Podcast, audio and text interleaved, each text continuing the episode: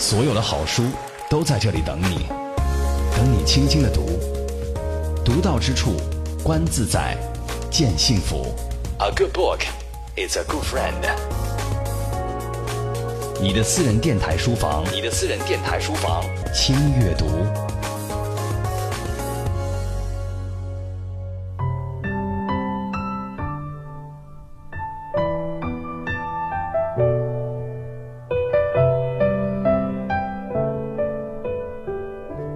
阅读的名义释放思想的力量。这里是轻阅读，我是周薇。我们今天一起读这本书，名字叫《诗的八堂课》，作者是江若水，他是浙江大学传媒与国际文化学院的教授。有人说，江若水教授具备魏晋人般的妙赏和深情，经常会沉浸在谈诗论艺的氛围当中。所以，当我们来读他的谈诗论艺的文章，真的是一件赏心悦事。我们单看这本书的名字《诗的八堂课》，你会想到，它是不是一种教材的另外表现方式？其实，在翻开这本书并且读进去的时候，我觉得这本书主要的属性是上乘的谈艺之作，从楚辞、陶渊明、杜甫到袁克文。从鲁迅到戴望舒、卞之琳，从郑愁予、张枣、欧阳江河、黄灿然到朱朱，从莎士比亚、里尔克到特朗斯特罗莫，总集古典、现代与当代诗，横集本土东方与西洋诗，文学研究内部的块面或者范畴根本就不受拘泥。所以，我想，江若水教授的这本《诗的八堂课》，今天必定会带给所有的听友。关于诗歌的享受，诗的八堂课，以系列讲座的形式，征引古今中外的诗作与诗论，就博弈、滋味、声闻、机理、玄思、情色、乡愁、死亡八个话题，展开别开生面、有意义并且有意思的讨论。今日轻阅读。连线本书作者浙江大学教授江若水，和听友们分享诗歌的无穷魅力。诗的八堂课是江若水教授在他研究生专题课上的讲课记录整理稿，却经由事后的删减，显得谨言绵密。讨论的对象并不侧重于某个时间段的诗作，也无异于架设完善周密的理论体系，取而代之的是，它有一种专题讨论的性质，或者说更近于谈艺录的体力，绝对不是板着面孔，但是却给你极为生动、环环相扣、整体性强的清晰脉络感。我在写作的过程中间呢，总会有一些。有一些想法，就每每上一门课，上一门课呢，然后就那所谓教学相长呢，就是当你在教这门课的时候，你总是会大量的时间投注，然后最后呢，你自然你会有新的感受、新的发现，然后呢，就会把它写成论文，最后就成了书。那么课程的名字呢，比如说啊，我们这个中国现代史，哎，史论，一旦确立了以后，好多年都不变的。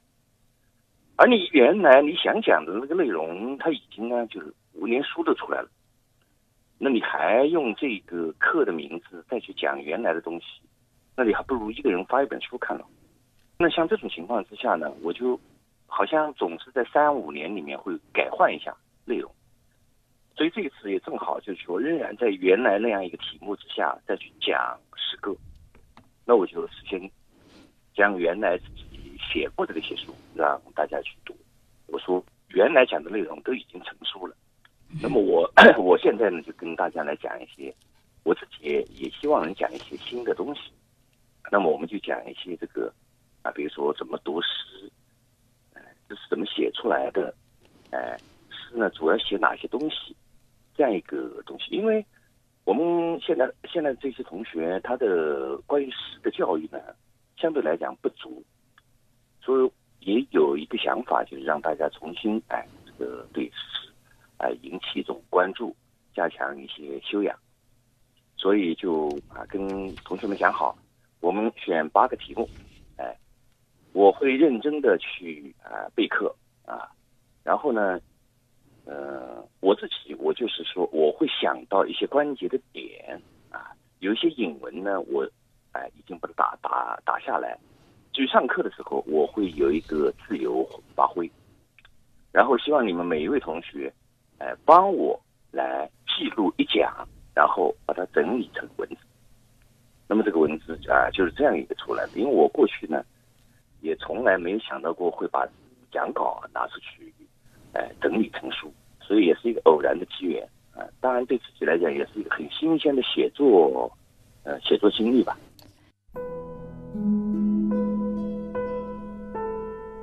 翻开此书，第一讲博弈第一，我们看看江教授是怎么来构架他的第一篇章。此开讲第一回也，却说到赌博和下棋上面来了。诗跟赌博有什么关系？又跟下棋有什么关系？还真有关系，因为写诗本身就像一场赌博，或者一局围棋。要讲诗的发声学，讲诗的写作机制，我认为可以从博弈论讲起。王国维有一篇《人间嗜好之研究》，其中说到了博与弈，对两者的区别说得非常到位。诗的写作说白了，有的像赌博，有的像下棋，或者说有时候像赌博，有时候像下棋。赌博的多凭运气，下棋要靠人工。写诗的也各自倚仗着灵感或记忆。你看，我只不过是变着法子来讲诗是怎样产生的老话题。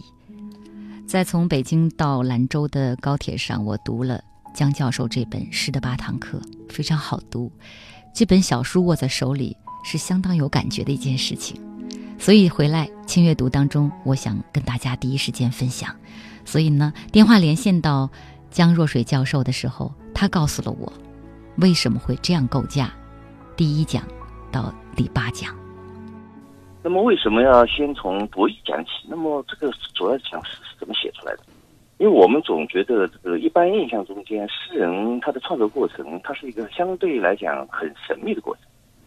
因为我们过去很多对于艺术创造的很多的这种神话呢，都会放到诗人身上，像李白，像曹植，像苏东坡。那么诗到底怎么写出来？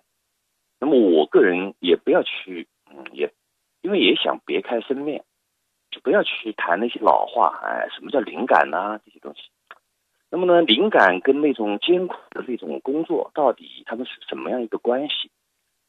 人之间有没有在写作过程中突然发生灵感这种事情？哎，那么光有灵感是不是能够支撑一种，比如说相对长一点的诗的那种整个的写作？那这些东西我们觉得没有办法啊，你。呃，讲过来纯理论的东西，讲来讲去没有意思。那么我们过去从文心雕龙啊，远的文心雕龙，近代的呢，我们比如像古水先生的这个啊《家轩词说》，里面都曾经用赌博和下棋啊来讲到过、描述过，有两种不同的写作方式。其实有的就是写得快，有的写的慢啊。那么快的嘛，肯定像赌博嘛，骰子一直。啊，那么就马上赢赢得赢得满堂彩。那么写写写的慢的呢，简直就像在一个车间里面啊，慢工出细活。赌博和下棋啊，对于我们中国这样一个啊，相对来讲特别喜欢博弈的民族，嗯，肯定兴趣更浓一点啊。所以我就会用从从这个博弈讲起，后面三讲滋味、声音和肌理。那么滋味就是品尝嘛。用嘴巴、舌头嘛，声闻就是用耳朵嘛，听嘛。那么肌理其实就是一种皮肤的纹理，那么又是触摸嘛。因此，也就是说，要从味觉、听觉和触觉这三者，把那个诗歌当做一个活的有机体来听、来触摸、来品茶。所以才有这个后面这个紧接着这样一个呃三塔。那么至于后面那个嗯悬丝情色、乡愁和死亡，那都是一个诗的最主要的啊最重要的主题。在整个书的框架吧，这个八讲就是这样设置的。轻阅读，独到之处，分享阅读的无限可能。江教授在《诗的八堂课》这本书当中有这样的讲法，他说：“人世间历史上多少美人的真身被时间销毁了，如梦幻泡影，仿佛压根儿不曾有过。有过的只是那些被写过的，如赵飞燕、杨贵妃，他们艳名甚著，因为被反复书写。这事实可能会颠覆一般的文学原理，不是有了才写，而是写了才有。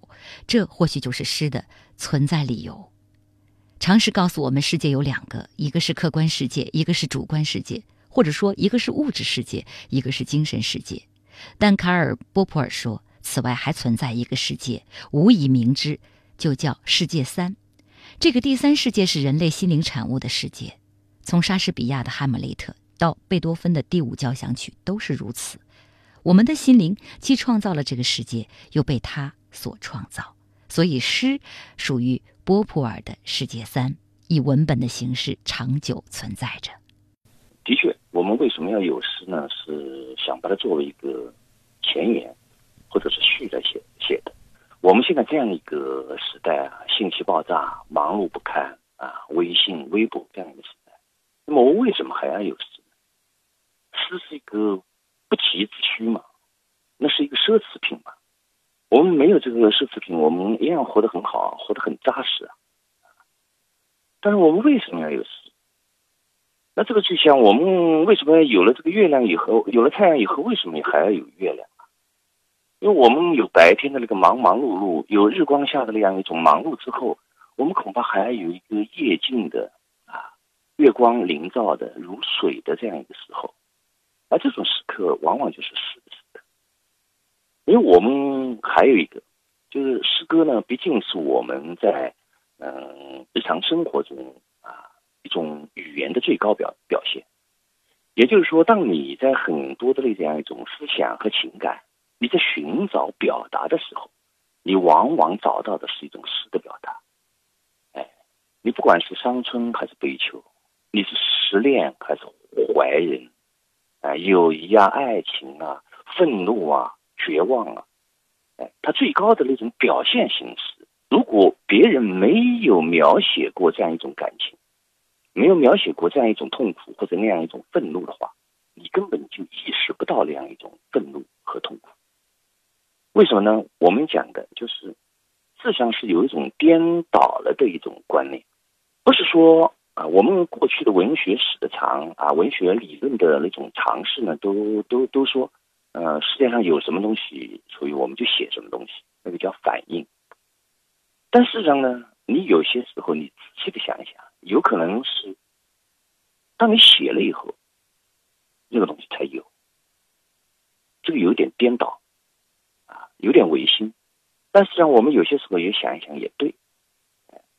因为比如说，我们现在眼前啊，我们心目中只有一种马，但是《诗经》里面有三十多种马。因为马跟我们现代人那种关系跟汽车，那要远远不及。我们眼里面恐怕有几十种汽车，但是我们在古代《诗经》那个时代呢，他会眼中就有几十几几十种马，跟我们现在汽车的型号一模一样。当我们如果没有命名，在我们眼里面只有一种马。所以这，同样的情况，哎，当你没有写出来，事实上那个东西对你来讲就是一个。没有光所照，那就是一种黑暗的。所以我引了米沃什所讲的一个关于语言的力量的一个说法。他讲呢，他讲一切没有被说出来的，注定要消失。纵观二十世纪的人类历史啊，他讲你会惊讶的发现，每一个重大的历史人物和事件，都值得被写成史诗、悲剧或者抒情史，可是他们都消失了。只留下淡淡的痕迹，所以米沃米沃什说，他将既是最有魄力、最热血的人呐，啊，最果敢的人，与哪怕是刚刚描述那个出生的月亮的那几句精雕细琢的诗相比，也只能说是一种勉勉强强的啊这样一个名字。想想也是啊，有好多东西它在历史上很淹没掉了，啊，我们只会想到明朝啊晚明的啊一些美女，那么我们也许整个明朝难道只有晚明有美女吗？明初啊，嘉靖时候、万历时候啊，那么难道没有吗？没有写出来，啊，没有写出来，往往就你感知不到。所以我觉得呢，就是诗歌啊，它是提升了。事实上，也建立了我们对世界的反应模式和我们感情的表达模式。哎，如果诗人不教你怎样抒情，你恐怕那种情，恐怕你都体验不到。诗的八堂课，以系列讲座的形式，征引古今中外的诗作与诗论，就博弈、滋味、声闻、机理、玄思。情色、乡愁、死亡八个话题，展开别开生面、有意义并且有意思的讨论。今日轻阅读，连线本书作者浙江大学教授江若水，和听友们分享诗歌的无穷魅力。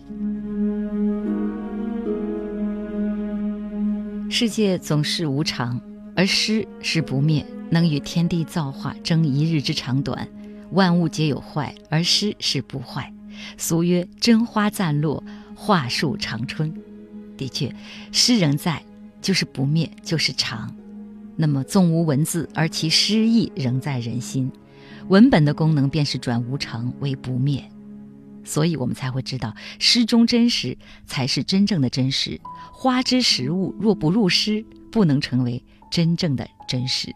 雪莱说：“诗人是世界的立法者。”现代人一笑置之，以为是浪漫主义者自信心爆棚的大言不惭。其实，他还没有讲到位。他应该说，诗人是世界的命名者。为什么？因为这个世界未被语言照亮的部分，只是一片黑暗，而且你连这个黑暗都无从感知。或许我们都听过米沃什所说的那句话：“诗歌就是一种见证，比新闻真实更真的真实。”好，接下来呢？我也班门弄斧，来跟各位分享《诗的八堂课》这本书第一百五十五页的乡愁第七。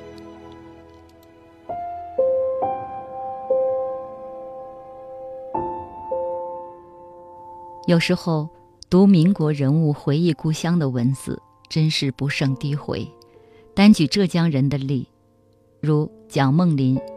西朝里的余姚黄家埠蒋村，胡兰成《今生今世》里的盛县下北乡胡村，还有高阳我的老家横桥银馆里的杭州城中大姓许家故宅，所写记忆，珍重细数。想见他们写的时候，是把魂儿都勾了去的。这几位一九四九年后都离开了浙江，离开了大陆。此后三十年中，隔着海峡，乡愁被台湾诗人反复书写。如今时过境迁，大家记得的只有余光中的那首诗了。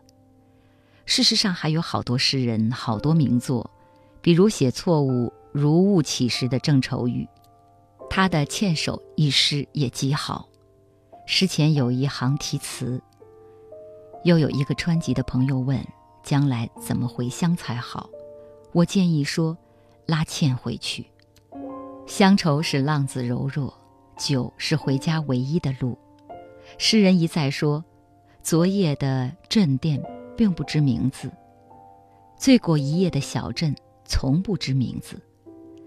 可见纤手从不把他经过的地方放在心上，他自有魂牵梦萦的起点与终点，那就是母亲的家。他想家而不能回家，因不能回家而更想家，这样酒变成了唯一的疏解乡愁的东西，醉乡变成了他唯一的逃避之所。这首诗细致严密而机理细腻，比如落花春水，一首一尾的映照，中间几处喝光醉过，着上了酒瘾的贯穿。以及从个别的昨夜的镇店并不知名字，到所有的醉过一夜的小镇从不知名字的发展，都是。所以诗人张藻会说，在人和人性的原乡，人和诗是分不开的，故乡是一种诗歌心理。但张枣的思乡病还属于浅表性症状。二十世纪规模最大的流亡知识分子群体是俄苏作家。俄国革命毁掉了他们的过去，将他们放逐到西方的侨民生活中，与原来所属的广袤的土地与组成他们的血肉的普希金和托尔斯泰的语言隔离了。对俄国文化的眷念与敬意。对革命毁掉了自己的童年与生活而怀的恨意，交织在他们心头，成为酷刑一般的乡愁，这才是致命的。诗的精神是在世界黑夜中向着存在和语言的突围，而语言是向着黑夜和空无的祈祷与召唤。在人类无家可归的今天，乡愁仍在继续。只不过已经不再指向一个直接的具体的所在，而只是一个乌托邦性质的引力场，一个神话般的心灵现实。而唤起我们乡愁的，不是这个被物化的世界上被物化的语言，而是清净不染的方言和母语。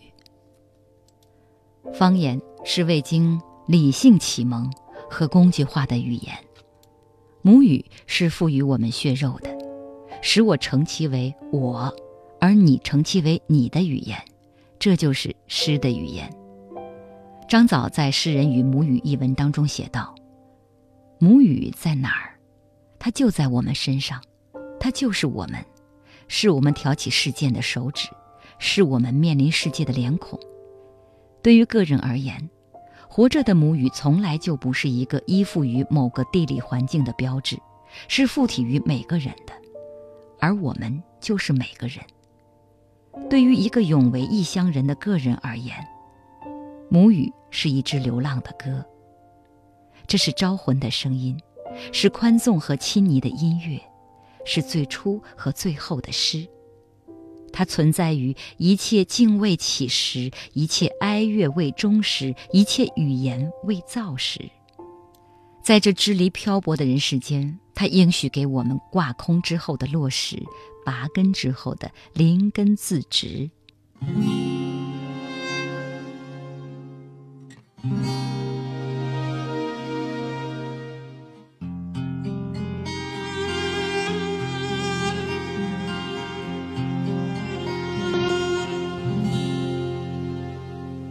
乡愁。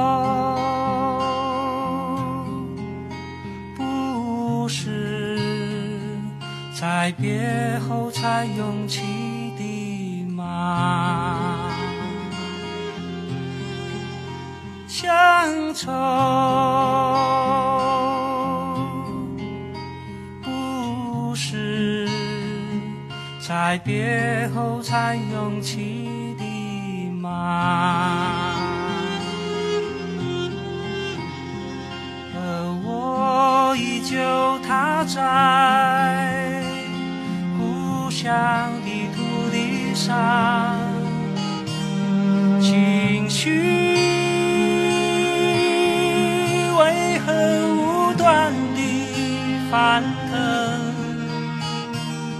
只因为父亲曾对我说。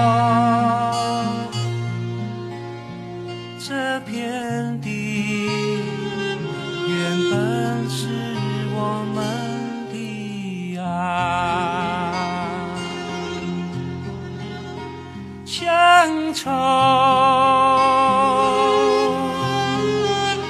不是在别后才有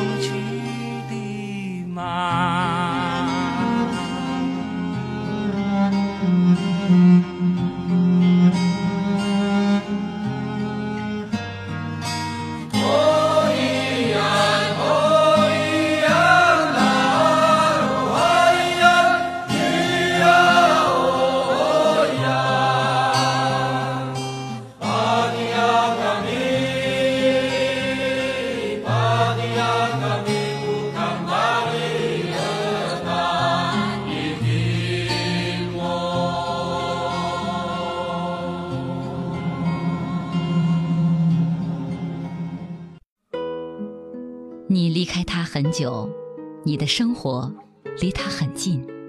第一次公司年会，妈妈拿出外婆的旗袍，那一晚，你是夏威夷最美的 lady。你与他相隔万里，你和他千丝万缕。春雨下到天明，唐朝诗人被花香熏醒。也是这样的清晨，你的孩子在澳洲出生。左手记录你的故事，右手讲述他的变迁。China Radio International 关注行进中的中国。broadcasting from Beijing. 这里是中国国际广播电台。The voice from China. 我是一只蝴蝶，每天来到你的窗前。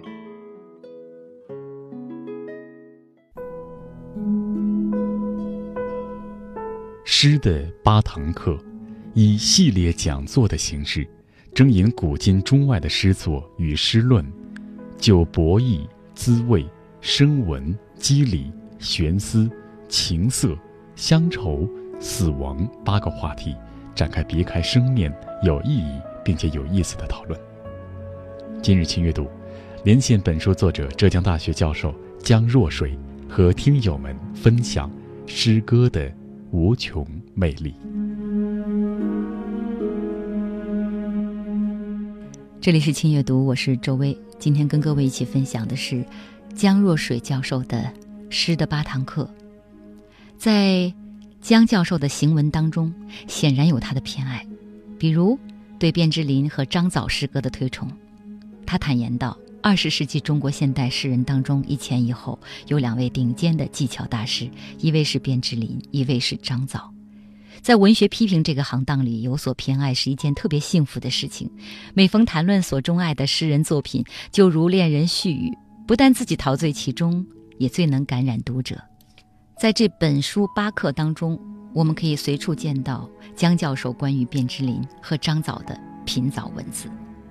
所以我们现在渐渐的诗坛会有一个慢慢形成的一个共识，也就是说，我们以前啊上二十世纪上半期我们讲闻一多，哎讲徐志摩啊讲这个艾青，那么现在呢诗坛渐渐的公认，哎就是卞之琳先生是上半叶写的最好的，那么到了下半叶呢，也就是二十世纪下半叶，哎现在慢慢的会有一个共识。也就是说，张枣写得好。那么我这个里面呢，也大量的会引用了他们的诗歌来作为一个例证嘛。他们都是技巧大师，都是语言大师。嗯，所以他们事实上创造了现代汉语最美的、最耐得住啊去细读的啊这些诗作。那么我们要选东西让大家读诗呢，肯定选最好的诗嘛。所以这就是我在这个，大家恐怕会感觉到读诗的八堂课里面，你怎么会这么偏爱这位啊这两位诗人？对，原因还是最简单，就是他们写的最好。啊，就读一首《镜中》吧，这个大家太喜欢了啊，应该不是最最复杂，也不是最重要的诗，但是恐怕也是他最喜最被人传颂的一首《镜中》。只要想起一生中后悔的事，梅花便落了下来。比如看他游泳到河的另一岸，比如登上一株松木梯子。危险的事固然美丽，不如看他骑马归来，面颊温暖，羞惭，低下头回答着皇帝。一面镜子永远等候他，让他坐到镜中常坐的地方。望着窗外，只要想起一生中后悔的事，梅花便落满了南山。这里是轻阅读，我们一起分享的是浙江大学江若水教授的诗的八堂课。刚才呢，我们听到的是江若水教授在电话的那一头为我们简短朗诵的张枣的一首短诗。接下来呢，有请我的同事易成。为大家朗读本书第八讲死亡的片段。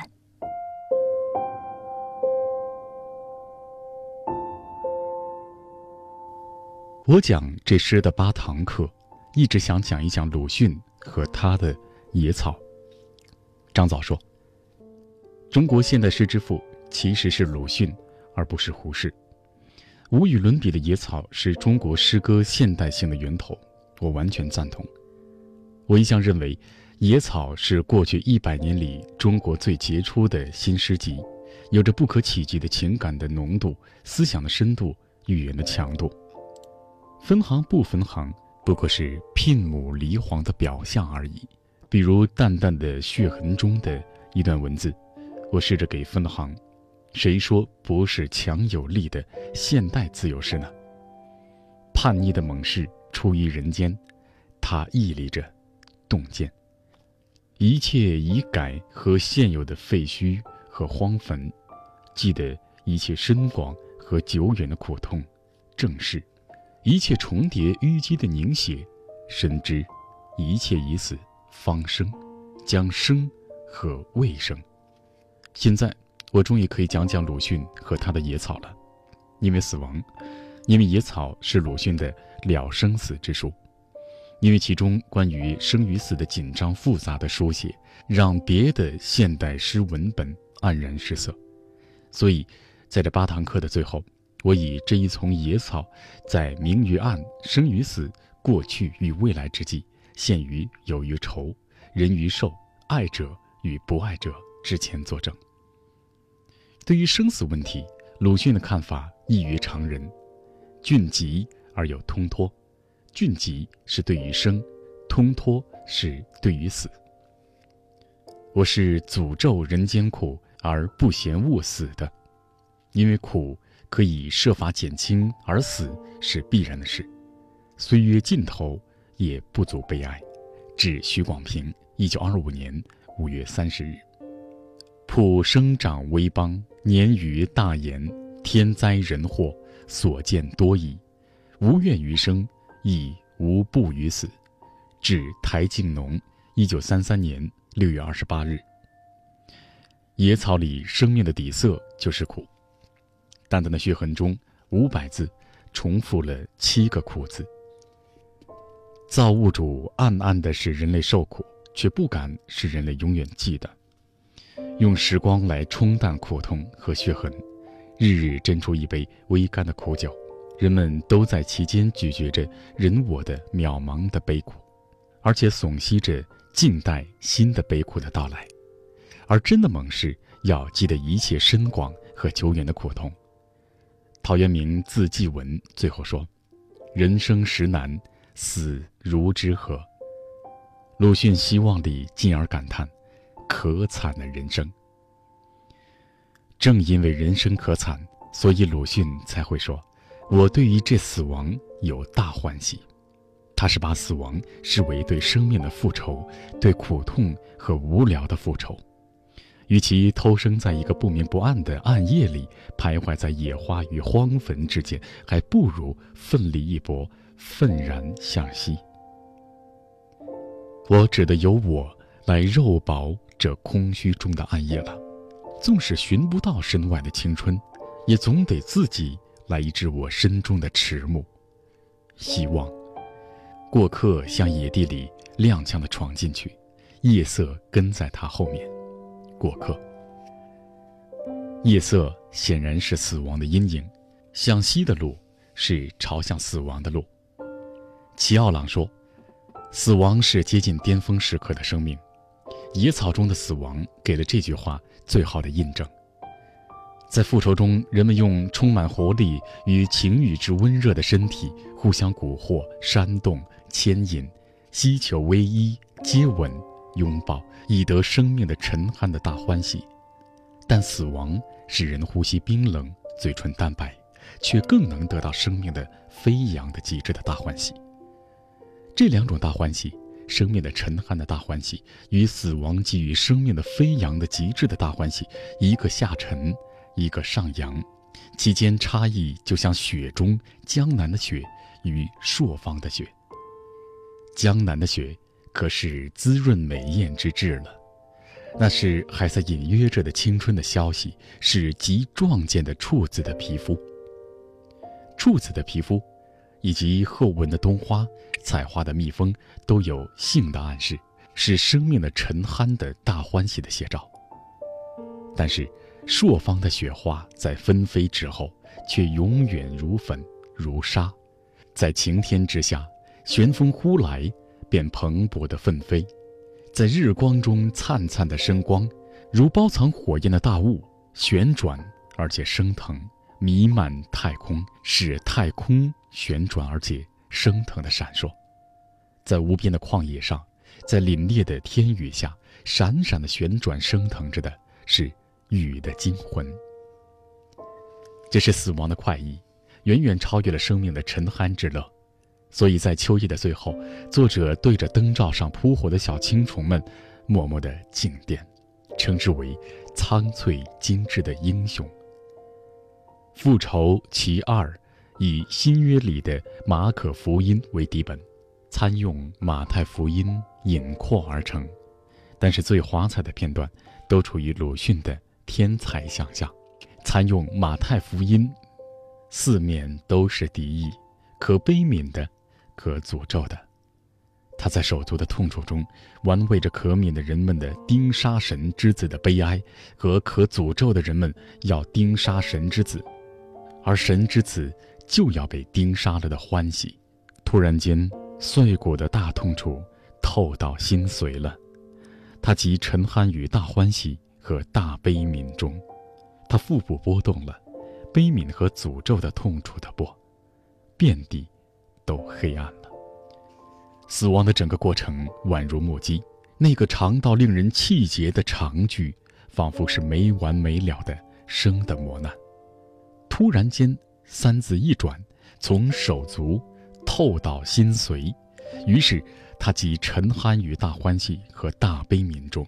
这是绝婉溃拥的一刻，是大痛楚与大欢喜结合的痛快淋漓。然后是痉挛的死亡，他腹部波动了，悲悯和诅咒的痛苦的波。文字极富雕塑感，令人联想到。颓败线的颤动，最后一句“遍地都黑暗了”，便是身体与世界的同时寂灭。野草的文本读起来特别凝重、拗舌、苦涩，别有一种神秘、深邃、庄严，但其中又充满了悖论与反讽。他们最适于做生死之辩，因为死亡就是悖论与反讽的存在。比如死后，通篇是反讽与悖论。我梦见自己死在道路上，待到我自己知道已经死掉的时候，就已经死在那里了。只听见喜鹊叫，乌鸦接着叫，想动，却不能动，就像陶渊明《泥碗》歌词中所写的一样：“欲语口无音，欲视眼无光。”但陶渊明缺乏鲁迅的医学认知水平。仙台的经验告诉后者，即使一个人的死亡只是运动神经的废灭，而知觉还在，那就比全死了更可怕。可怕的是死后还会不舒服、痒、哭，还有高兴、愤怒、烦厌，还能感觉恐怖的立足忽然穿透我的心了。这是死中还有死，如同梦中还有梦。野草那么多的我梦见，有着庄子方其梦也，不知其梦也，梦之中又占其梦焉的诡谲荒唐。鲁迅的野草，生的痛苦，死的痛快，更是与庄子以死为绝完溃庸神死，这样一个精进于地上的生命的人，曾自拟为沾水小风，只在泥土上爬来爬去，辱没于可怜的人间事。也有庄子之归夜委托中的影子，但鲁迅到底还是认同佛家的生死观，与庄子的养生和列子的贵生格格不入，因为他俩对生命都看得太重。佛教观念以身体的形质为粗糙的存在，以不贵形骸为觉悟之道。《金刚经》曰：“一切有为法，如梦幻泡影。”如露复如电，应作如是观。鲁迅给日僧眉山写字，就写了一句：“如露复如电。”但如露如梦云云，都天生是作诗的好材料，可以用来抚慰对虚无的恐惧和悲痛。徘徊于有无生灭之间的文人，对于人生，既担扰攘，又怕离去；懒于求生，又不乐死；时有太半，既绝又太空；疲倦的要休息，而休息又太凄凉，所以又必须有一种抚慰。于是曲终人不见之外，如只在此山中，云深不知处，或笙歌归院落，灯火下楼台之类，就往往为人所称道。因为眼前不见，而远处却在。如果不在，便悲哀了。但鲁迅总是煞风景的立论说，远处真的什么都没有了，唯黑暗与虚无，乃是实有。在一绝中，他用戏谑过徐志摩的调调写道：“缥缈的名园中，奇花盛开着，鹤唳一声，白云郁然而起，这自然使人神往的吧。然而，我总觉得我活在人间，超然的态度，照齐奥朗的说法，是对生与死的双重否定。那些在生命表面的浪人，还有在死亡的外部漂泊。”佛经有言：“如恒河水，三兽俱渡，兔马相向，兔不至底，浮水而过；马或至底，或不至底，象则近底。”我们是属兔子的，至多属马，而鲁迅属大象，他超了生与死的底。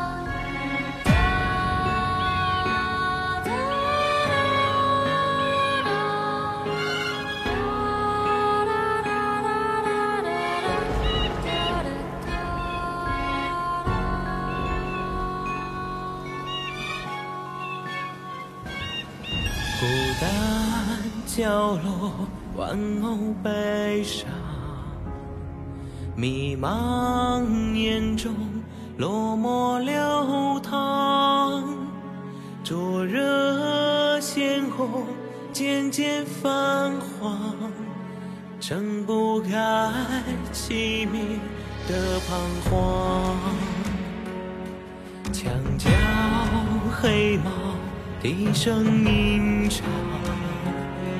审判已经随风飘荡，越过界限，欲望疯狂，生生的狮子被埋藏。惩恶扬善向来是世人的奢望，我用不惧彰显了撒旦的模样。是非对错，在绝于正义的殿堂。隐藏邪恶终归会不如那灭亡。暗魔拉比带走了复仇的迷茫，镌刻法典指引你救赎的方向。沉默失落，远离了所有的脸庞。我用微笑书写出华丽的乐章。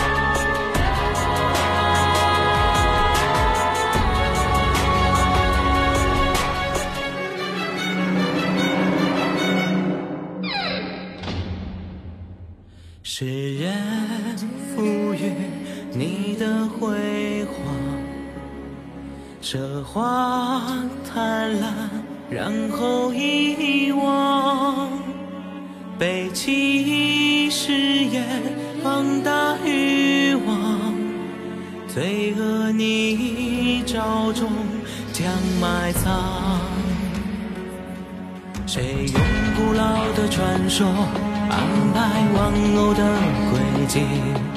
又有谁能够明白生命存在的意义？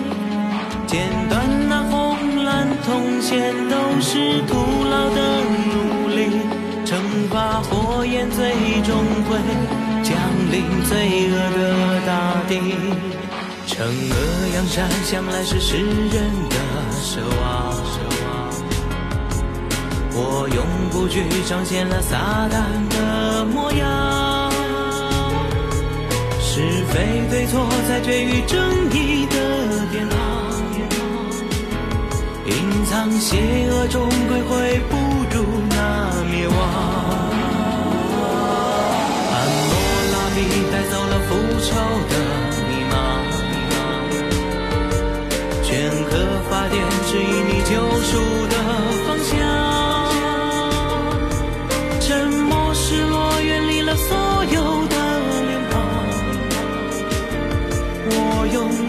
书写出华丽。